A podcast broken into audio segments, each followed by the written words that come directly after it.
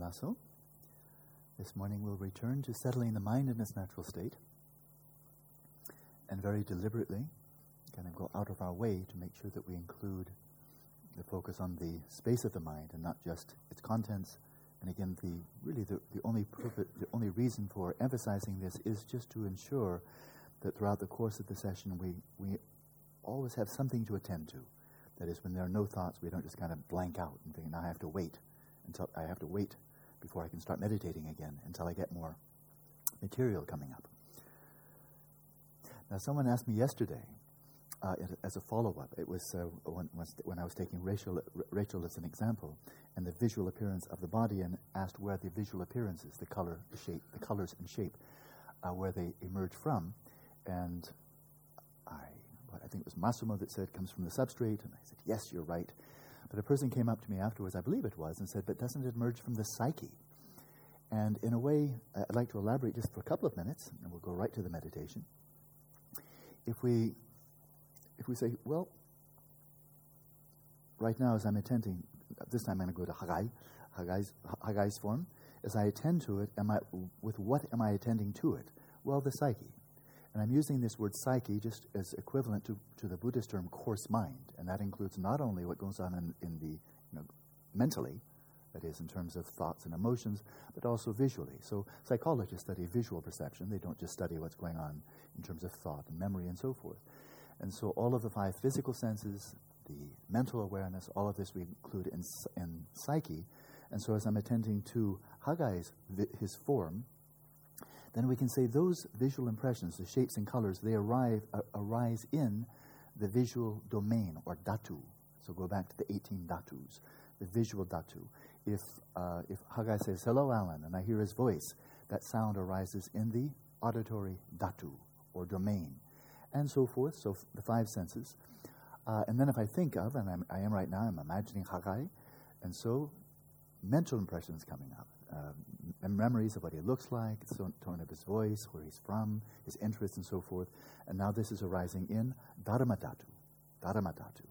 And this word dharma, of course, simply means phenomena, but such a wide range. Because anything that we can, that we can see with the five physical senses, we can, in a way, replicate purely in the mental domain. So it's really all encompassing. What you can experience in the waking, what you can experience in the waking state, you can experience in the dream state which is enti- entirely taking place in the Dharma Dhatu, right? And so, from one, from one perspective, we can say these visual impressions and so forth arise from the visual domain. But then we can say, and this is what I was really getting at yesterday when I spoke of Rachel's form, Rachel's form, and that is well, where are they arising from? Where is this visual domain arising from?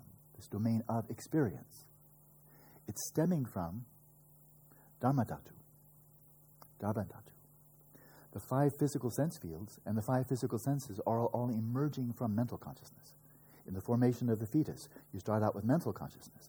And then out of that, as the brain forms, the various sensory faculties form, the eyes, and ears form, and so forth, then out of this con- continuum of mental consciousness, yikinabhasheba, in Tibetan, then the five physical senses emerge, and then together with them, of course, emerge the five physical domains, which are just as the five physical perceptions are emerging from mental consciousness, so do the five physical domains emerge from Dharma Dhatu.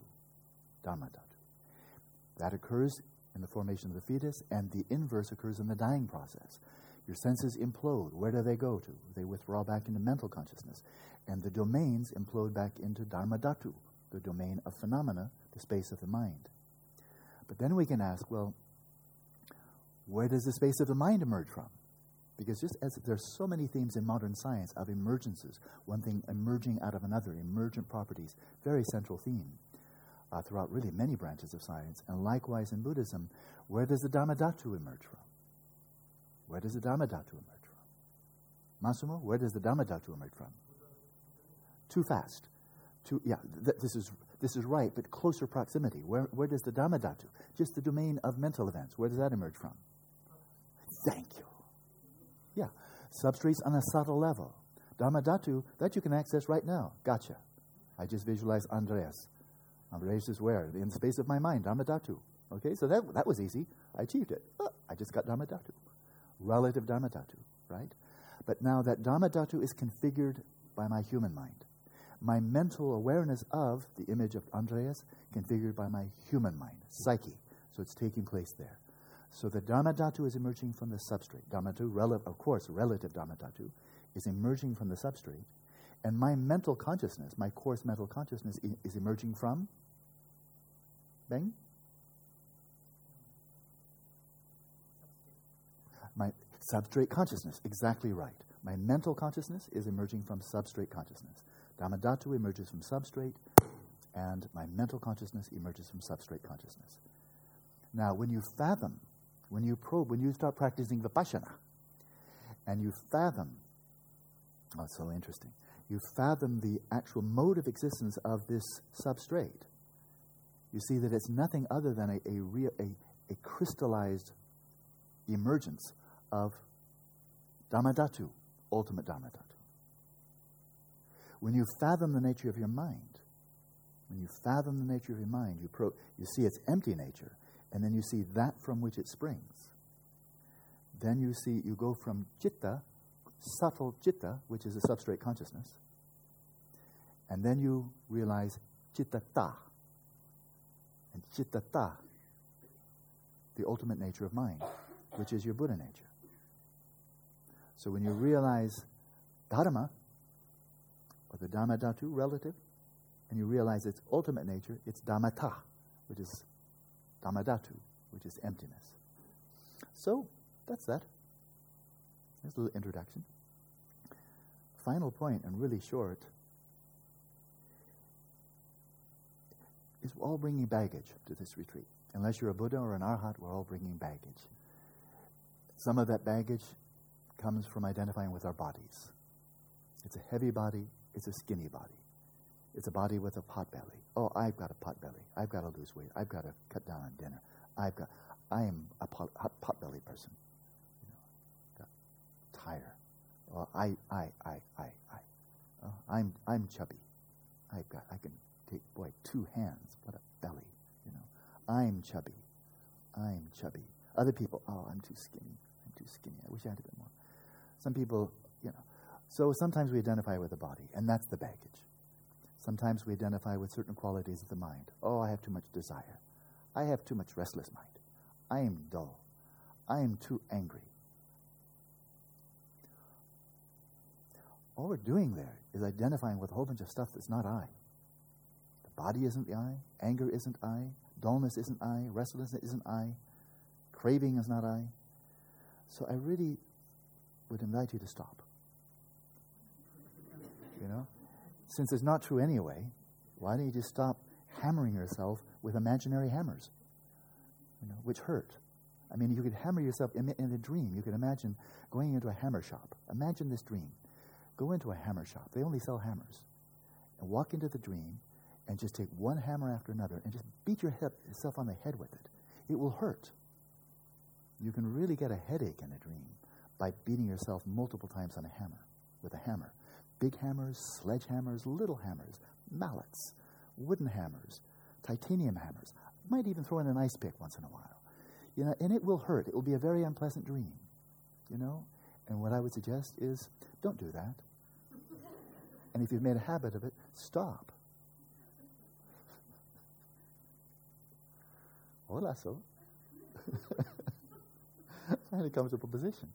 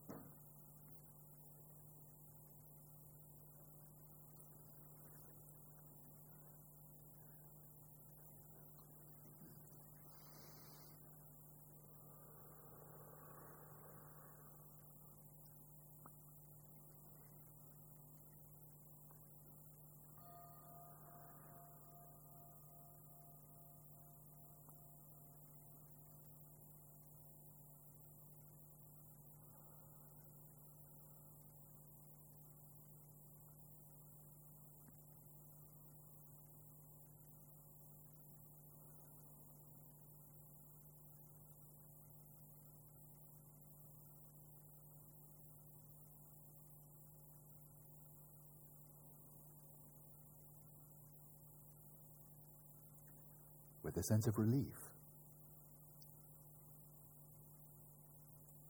Let your awareness descend into the body and settle your body in its natural state.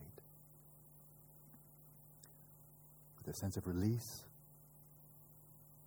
allow your breathing to flow unimpededly and effortlessly.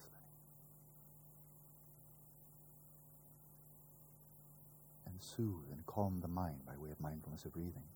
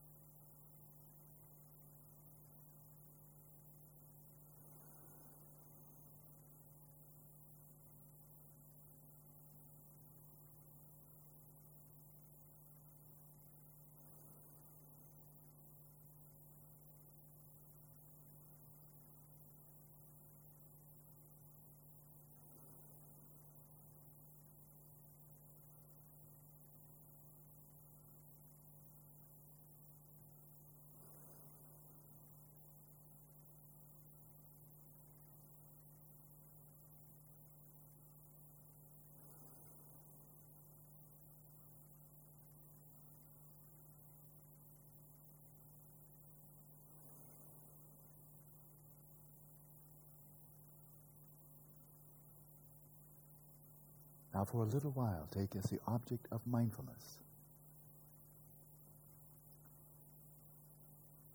the tactile events, the sensations of earth, water, fire, and air arising within the space of the body.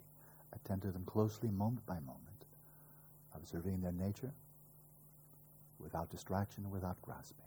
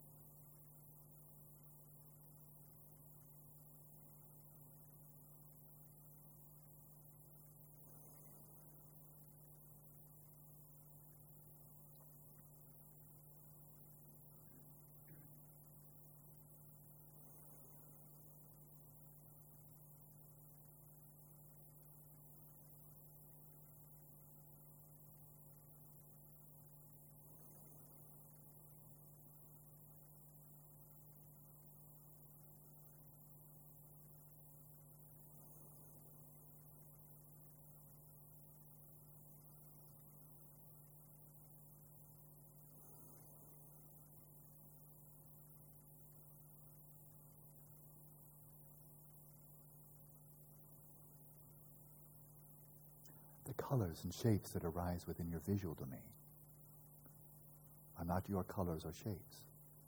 They're simply colors and shapes arising in the visual domain.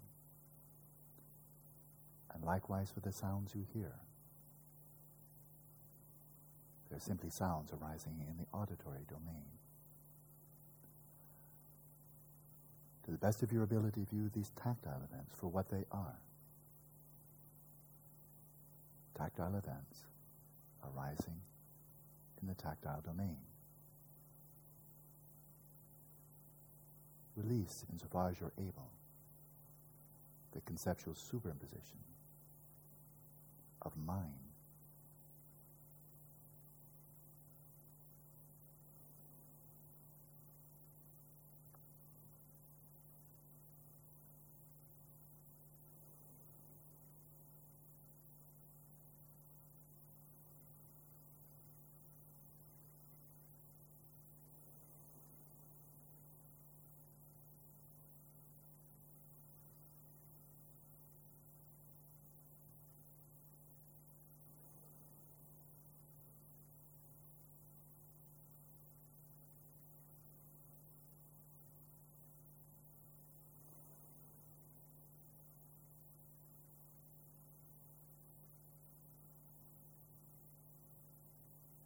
now shift your attention to the background. Can you attend to, can you ascertain the tactile field, the domain, the space from which these tactile events emerge, in which they are present, and into which, moment by moment, they dissolve?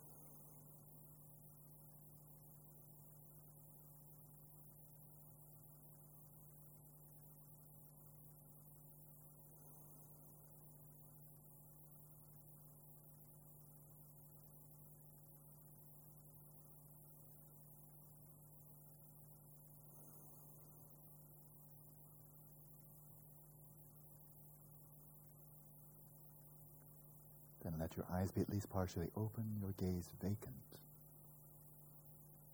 And direct your attention, the full force of your mindfulness, first of all, to the foreground, to the distinct thoughts and images, and other events that arise within the space of the mind.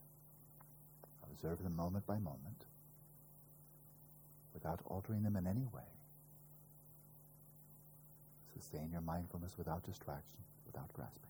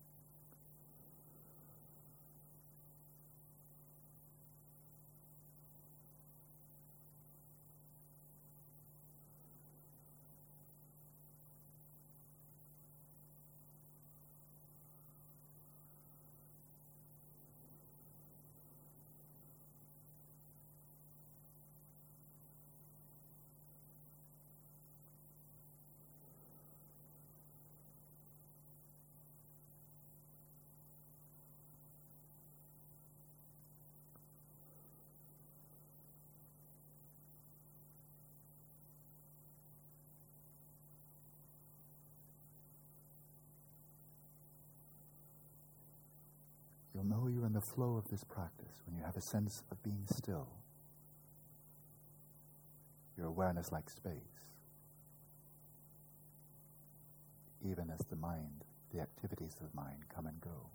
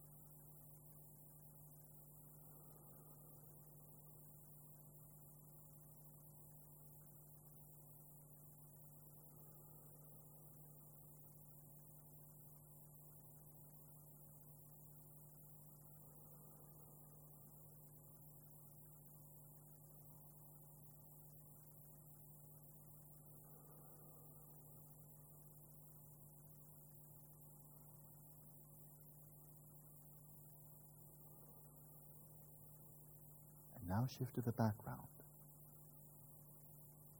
the space of the mind, from which thoughts emerge, in which they are present, and into which they dissolve.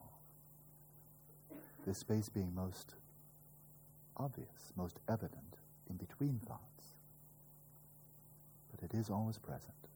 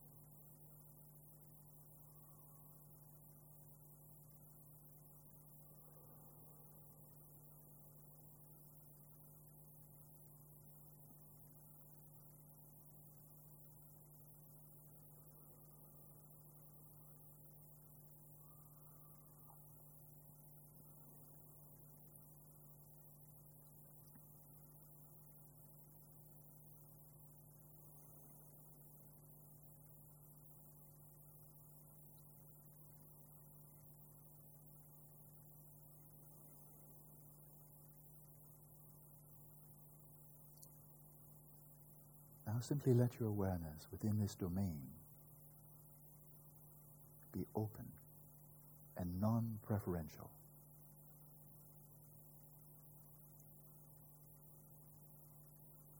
Simply sustain the flow of mindfulness on the space of the mind and its contents, and whatever arises within this domain from moment to moment, simply attend to it sustaining your mindfulness, monitoring your attention with introspection. And let's continue practicing now in silence.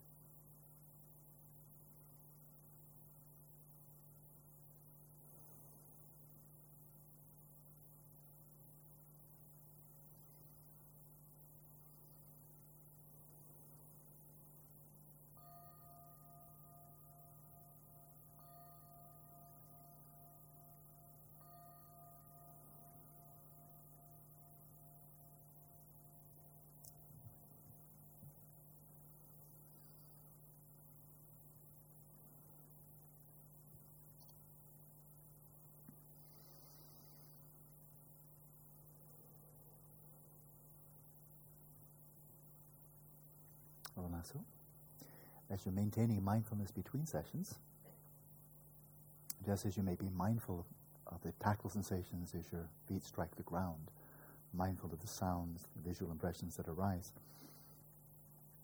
Today you may also make a special point of being aware of the spaces, aware of visual space, aware of auditory space, aware of the space of your body, the somatic space, as well as the space of the mind. And the more you attend to that space, bearing in mind my favorite English mantra for the moment, what we attend to is reality. The more you attend to the space, you ascertain the space, then the more space itself will arise within your field of reality, that it too, space, banange, banang, bananginanga, the space in terms of visual space, the space in between where you sense you are and where the visual impressions are arising. The more you attend to the space, the more real it will become. The more real it will become, the more intangible will be all the contents.